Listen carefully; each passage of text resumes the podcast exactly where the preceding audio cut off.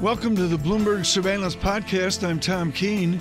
Daily, we bring you insight from the best in economics, finance, investment, and international relations. Find Bloomberg Surveillance on Apple Podcasts, SoundCloud, Bloomberg.com, and of course, on the Bloomberg. The debt market is, of course, a thermometer here, and someone looking at what we're doing in fiscal stimulus and building out as a gentleman from the Massachusetts Institute of Technology, of course, his service to the world at the International Monetary Fund under Madame Lagarde as their head of economic research and now at the Peterson Institute. We're thrilled uh, to bring to you now Olivier Blanchard. Professor Blanchard, you've written of whatever it takes, and that means the issuance of debt. Should we fear an issuance of trillions and trillions of dollars of American and indeed global debt? I think we, we don't have the choice, is the answer. Uh, we basically have to do whatever it takes, indeed, uh, to make sure that we fight the epidemic and that we protect the people who really need protection. We avoid bankruptcies for the most part. So we'll have to spend it. Now, what happens next? Uh, either the world goes to pot, we don't succeed in fighting the virus, which I think is a very unlikely scenario, in which case, you know, having debt will be the least of our problems.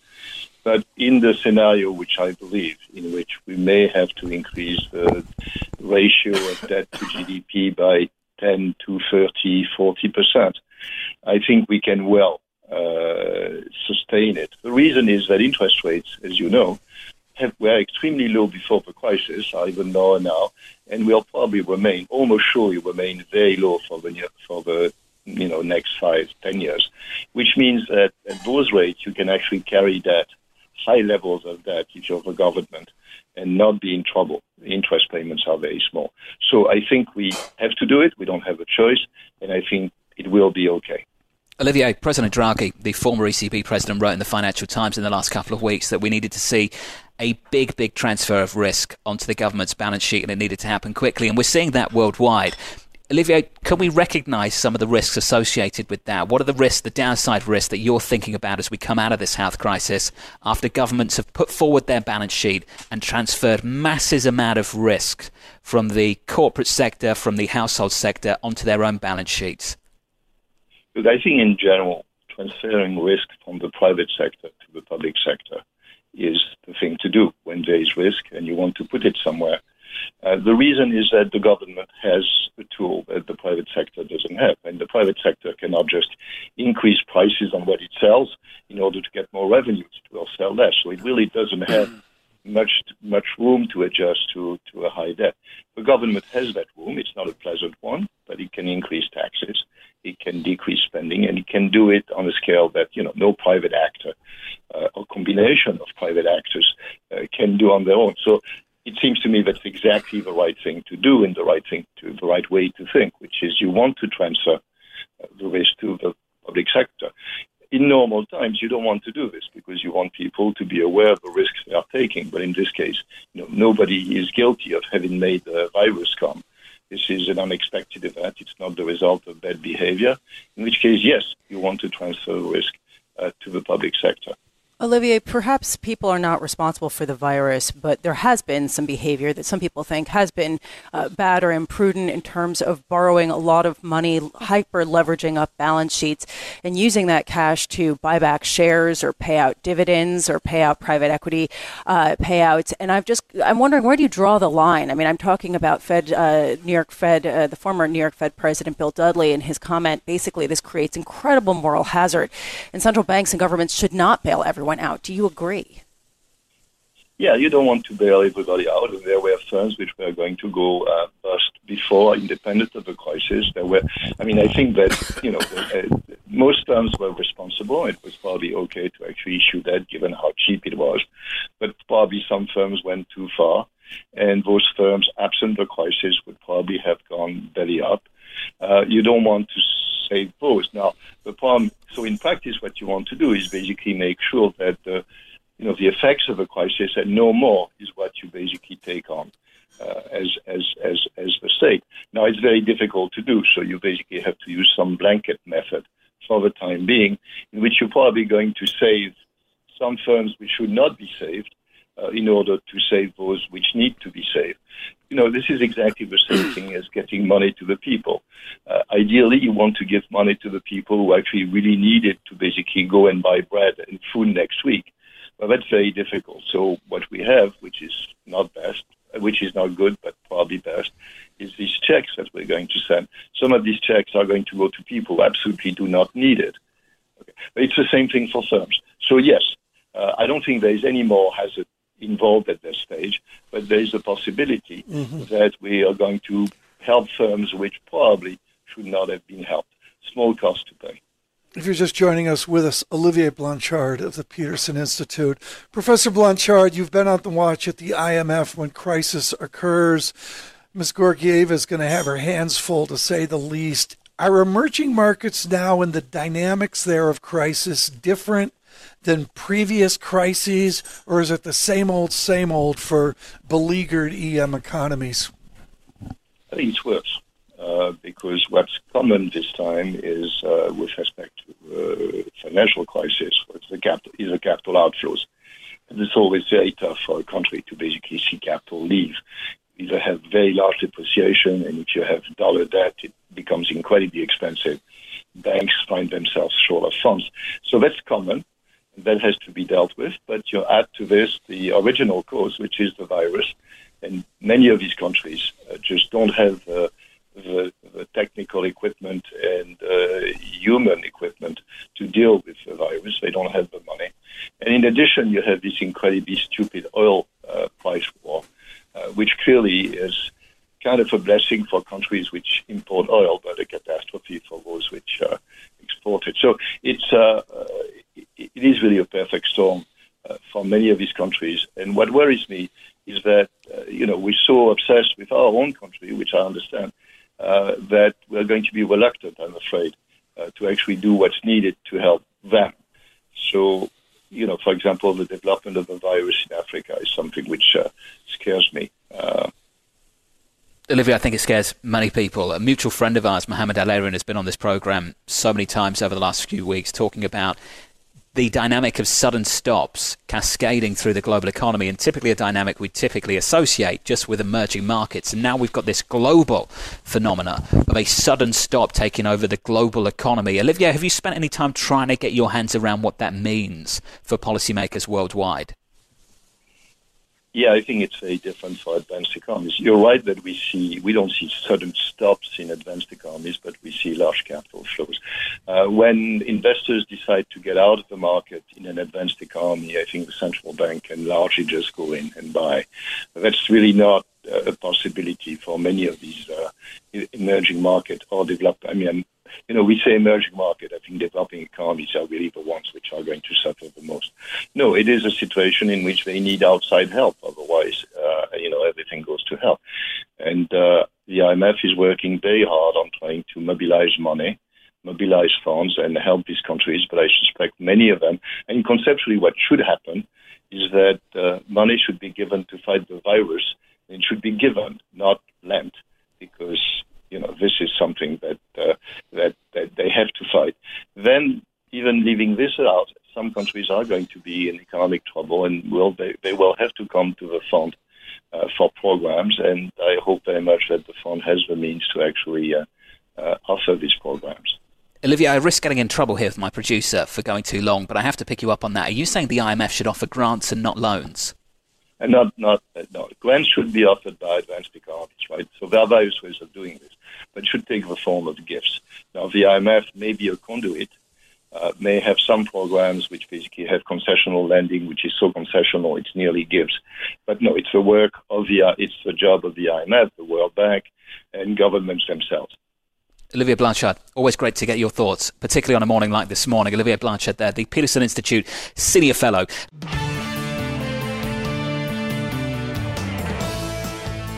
Right now, is the former president of the New York Federal Reserve System, William Dudley. Bill, thank you so much for uh, coming on today. Bob McTeer at Dallas, a good number of years ago, wrote up a beautiful summary of Schumpeter in his 1948 speech on America, on our economy. and on our spirit. And a great part of Schumpeter's courage was to say we could allow for failure. That was codified in 48, but became religion in the modern age. Do we still have that religion? Are we allowed to fail anymore, or do we have a multi-decade workout in, in, in as an alternative? Well, I think we're allowed to fail, but uh, we don't want to have failures occur all at the same time because that's catas- catastrophic for the economy and for uh, households and uh, in America. So the you know the idea is you don't want to have a systemic failure. It's fine to have individual firms fail from time to time, but systemic failure imposes so much cost on everybody else that's probably unacceptable. Bill, where do you draw the line between systemic and idiosyncratic? I mean, this goes to the column that you wrote uh, that starts with a pretty bold statement that the Fed can't and shouldn't rescue everyone. Many companies will fail, especially highly leveraged ones. Are these all idiosyncratic? Well, I think the issue that's different for non-investment grade uh, businesses is that they chose to be highly leveraged. You know, this is not a situation in which they find themselves because of the coronavirus. They decided to be highly leveraged because they thought that, would increase their return on uh, equity. But in fact, in this current environment, it's going to be pretty catastrophic for them. The reason why I explored this issue is if you look at the what the Fed has done to date and what the Congress has done, uh, there's a lot of aid being to support markets broadly, but there is not any aid for the non-investment grade portion of the corporate bo- corporate market, corporate debt market. and so the question is, should there be? Uh, there's also not much of support for the muni- municipal debt market. Should there be? I think there is a strong case to for more support for the municipal debt market because state and localities are going to be under a tremendous amount of strain. But should there be aid for the non-investment grade corporate debt market when these companies chose their their capital structures? That's the question I'm posing. With all this debt that we're piling on, it's the same question I asked Professor Blanchard. Let me ask Professor Dudley right now. Is the way to get beyond this crisis with our trillions of dollars of Fed action and fiscal action and such is to issue bonds and paper to essentially pay off on a pandemic over, say, 50 years? Well, I think you're right that what's going to happen is that people are going to end up with more debt, and it's going to take time for them to sort of manage that debt. That's probably why, even though we will have eventually have an economic recovery, recovery probably won't be as powerful as some people hope because after the pandemic, uh, people are going to have a lot higher debt burdens than they had going in. So you were justifying why the Fed is not necessarily extending credit or backstopping parts of the muni and high yield bond market. I want to go back to your original point, though, where you said you have to draw a line under systemic risks. At what point will a massive default in these more highly leveraged areas become systemic? I mean, just putting moral hazard aside, how risky is that? Well, I think that's a you know very difficult decision to to to make. Uh, obviously, uh, you know, if you look at the, the financial crisis in 2008, 2009, uh, there was uh, a, a lot of credit uh, that the Fed extended, but uh, they never they, they never went anywhere close to the non-investment grade uh, corporate sector. Uh, so I think you know just like they uh, discriminated then between uh, A1 P1 uh, rated commercial paper and lower rated commercial paper, I think that uh, they'll probably be forced right. to make that same de- determination this time. Now, it's look, it's not up to the Fed. I mean, if Congress and the administration decide that uh, they want uh, the non-inve- non-investment grade sector of the corporate bond market supported, then I think the Fed would do uh, what it needed to do to make that happen. But it would be expensive. You know, the Congress has authorized 454 billion dollars of Treasury money to support Fed lending. Uh, the Fed is leveraging that money 10 to 1, so that's $4.5 billion of firepower. But if you start to extend into the riskier areas of the credit markets, you're not going to be able to leverage it 10 to 1. You're going to have to have more Treasury money for every dollar of lending. Yeah. Yeah. Bill, one final question, and I don't want you to give away the linen in your knowledge right now of your New York Fed, but without question, the New York Fed monitors the emerging markets, monitors off your acclaimed and historic desk the global markets. What do you look for in EM? What are the symptoms that the New York Fed looks for in the markets of EM as they head towards a crisis? Well, I think that uh, one thing you're going to be looking for is what's happening to capital. Is capital staying put in the emerging markets, or is everybody pulling their capital out of the emerging markets? If you have a really strong capital flight out of emerging markets, that's going to put them on, in even more stress. Bill Dudley, thank you so much. Greatly appreciated today. Writing for Bloomberg Opinion, an important essay on creative destruction and the failure that may be coming yeah. down the pike.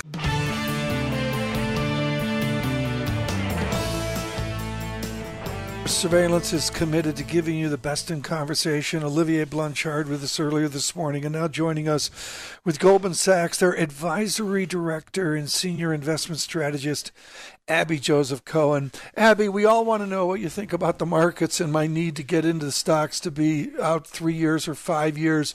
But the great thing you're considering now is this changing relationship of the United States and China. Catherine Mann over at Citigroup, ex OECD, has spent years on this dysfunction. How dysfunctional is this relationship right now? We don't really know, Tom. It's a wonderful question, but there's so much that is happening, shall we say, in the shadows. The one thing that does seem clear is that at the outset of this pandemic, the United States has been caught somewhat flat footed because of the very weak response um, at the federal level. And one of the things that the world had come to expect for the last several decades is that when there was a global problem, uh, for example, health problems, uh, the United States almost always took the lead, um, whether it was Ebola or Zika most recently. Even though the United States was not the nation most primarily affected, we took the lead in terms of the science and also in terms of the aid that went to the various nations that were afflicted. One of the things that may be happening right now is that China uh, may be moving into that sort of position. Uh, the United States has not been particularly helpful to this point, at least, uh, to other nations, but we're seeing that China is providing uh, scientific uh, assistance and also materiel. I think it's interesting that some of the face masks and ventilators that are now on order for use in the United States, and hopefully they come in time, are order from China. So, Abby, is this something? You know, the U.S. has had this, uh, I guess, with the current administration, uh, America First. Is this kind of just a, I guess, the byproduct of that America First type of mentality? I, I think that slogan is somewhat misleading. Um, we have been a global leader, and one of the sources of our strength since the end of the Second War- World War has, in fact, been these alliances. Uh, they have been trade alliances, they have been national, international science alliances, and so on. And the United States has uh, really stepped away from that leadership position, particularly in the science field. Uh, if you take a look at the budgets uh, that were presented, um, just as this pandemic uh, was beginning, uh, the administration requested 15% less in funding for these various functions of the U.S. federal government um, than we had been spending. We also know about the withdrawal from the, the Paris Climate Accord. Um, the United States uh, notably withdrew a, a, good deal of its funding for the W Health, uh, the WHO, the World Health Organization, just as the pandemic was getting underway. This is not consistent with a long-term pattern of, of U.S. behavior. Abby Joseph Cohen, in the time that we have left with you, I have to go back to 2008, where you were known as the nation's pinata because you were optimistic about equities, optimistic about America, optimistic about a recovery from the crisis, and you took a lot of hits. Can you share that same optimism in the midst of this crisis? Well, let's correct the record a little bit, Tom, and that was uh, the optimism had to do with the long term uh, for the U.S. economy. Uh, in fact, uh, in 2008, um, early on, I took criticism for not being sufficiently optimistic. But let's talk about what's happening now and the future. I think for those people who take a long term view, um, one might want to look at some of the uh, declines in uh, share prices as a long term opportunity but I think before we actually get any sort of meaningful rally going, there are going to be at least three or four um, preconditions. One has to be that the health crisis itself is under control and that we have some sense of where that's going. The second is we need confidence in the people who are making decisions on policy. I think thus far, uh, the Fed and many other central banks have really shown a lot of gumption. Um, they've moved early. They've moved uh, in a large uh, order. I think fiscal policy thus far in the United States has has also moved in the right direction.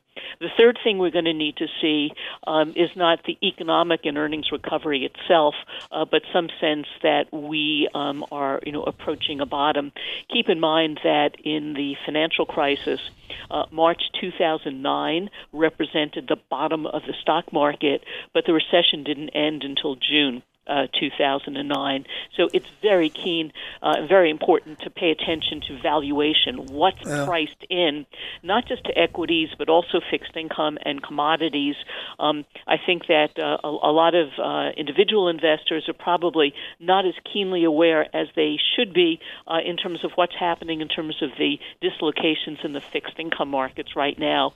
And we're going to have to resolve those as well because when we think about uh, financial structure, uh, it's not just the equity of a corporation, it's also what's going on uh, in terms of their credit. So, Abby, just quickly here, give us your sense of, I mean, the financial stimulus, the fiscal stimulus that we're starting to see here, that first two trillion, likely to be followed on with another two trillion. Is that the way to go? I mean, I guess the real question is how much should be cash to consumers versus support for businesses? How do you view that? Yeah, there, there are many people who've done some excellent work on this, including the people at the Brookings Institution who have looked at this uh, line by line. What I would basically say is a lot of this money really needs to be targeted. I think the initial pain is going to be on our consumers. You know, the the reported unemployment rate uh, over the next uh, few months uh, could be as high as 15%. That will be only part of the story. U6, which is the broader measure, it includes discouraged workers who can't even look for a job.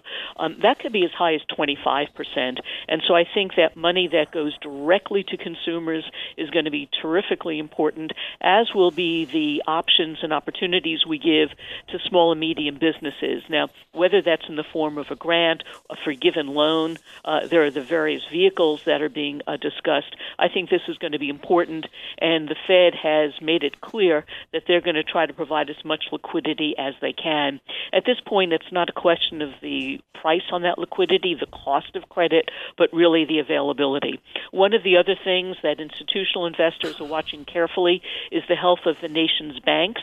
Uh, we're very fortunate that because of the tough love which followed the financial crisis 2008 2009, our banking system system was in much better uh, condition uh, going into this uh, economic and health crisis. Uh, but we're also watching things like revolver loans. Um, you know, our uh, customers of the banks drawing down uh, the credit lines that they have, and we'll be watching that carefully as well. Abby Joseph Cohen, thank you so much for your commitment to Bloomberg surveillance. We greatly appreciate it. She's, of course, with Goldman Sachs.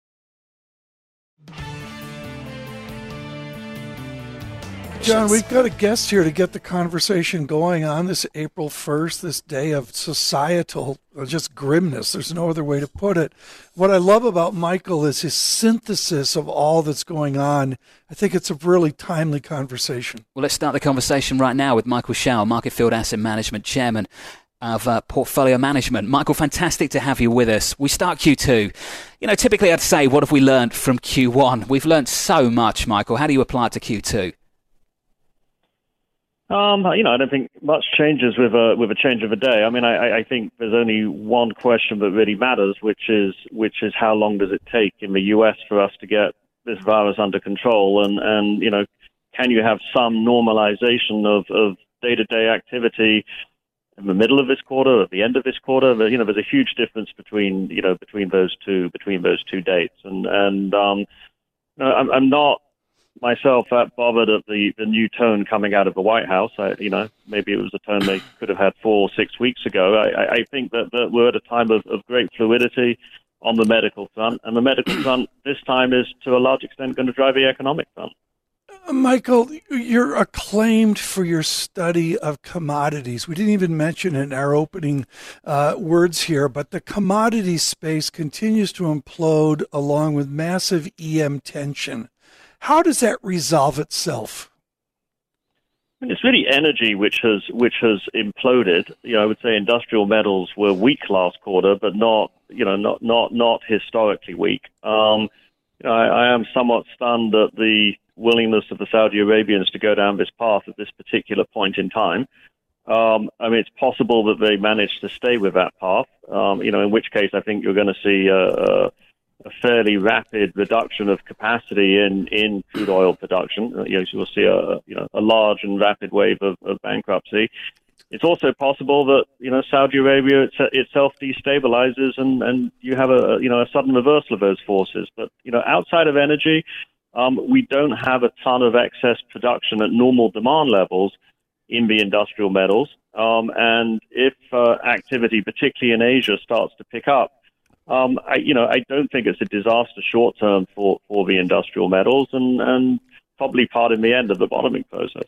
All right, Michael, there perhaps is a little bit more visibility when you look at the supply and demand dynamic within metals and within oil. Taking a bigger picture, though, to John's point earlier about the fact that if you don't know when you can leave your house next, how can you figure out where earnings are going to go, where production's going to go, when demand is going to pick back up? How are you feeling heading into the second quarter, given some of the pessimistic calls that we've seen, given the lack of visibility?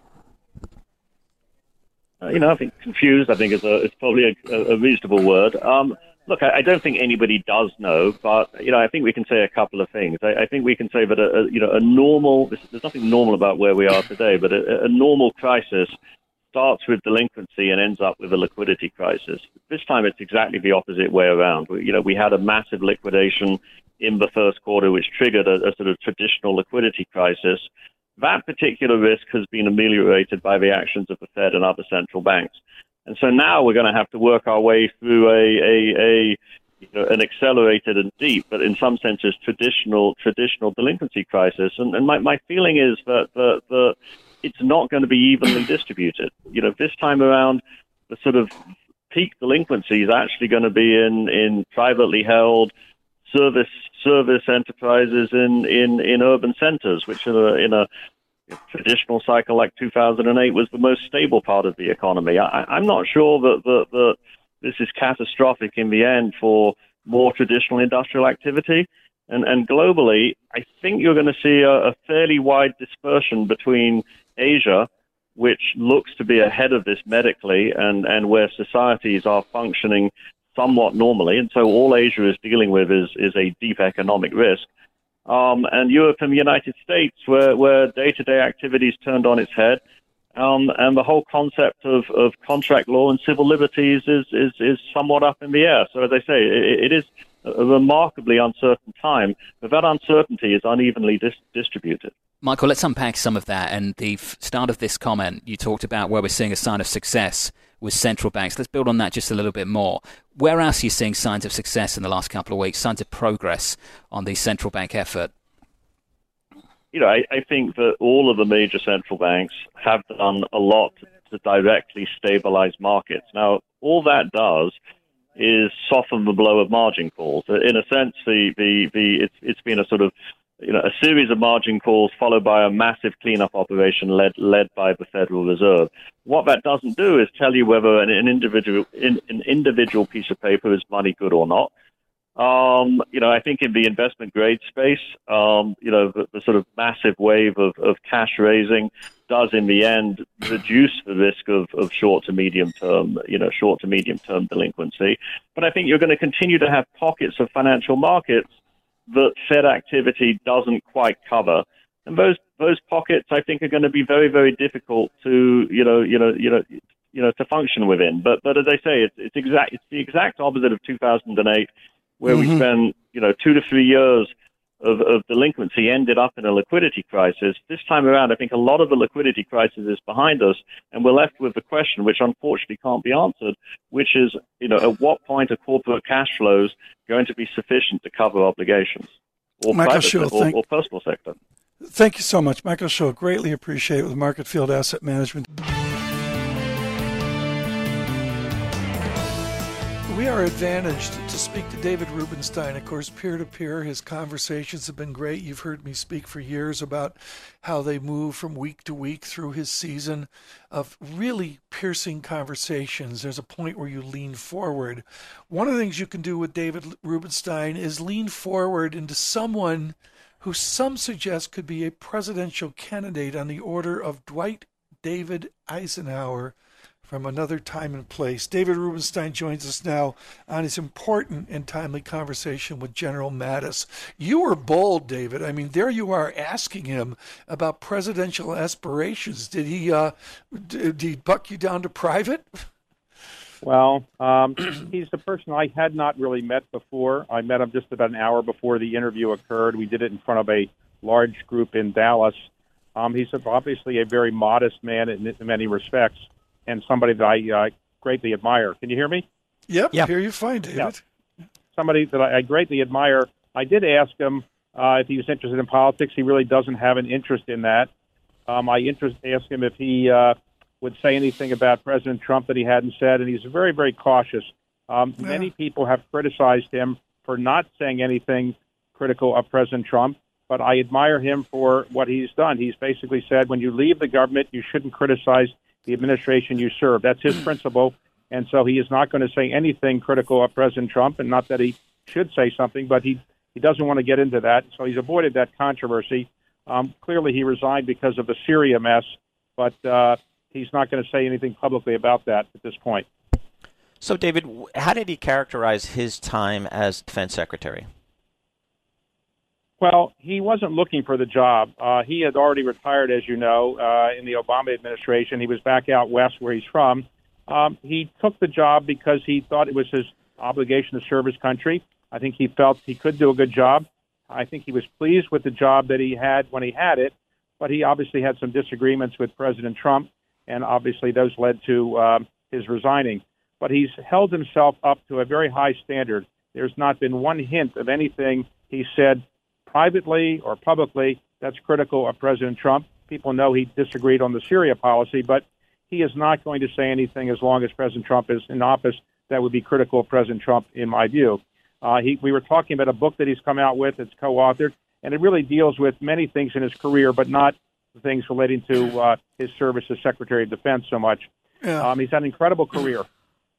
David, he is a prodigious reader you and I are familiar yeah. with this, and of course, with your philanthropy to the nation, you've been able to acquire some of our truly resonant books along the way.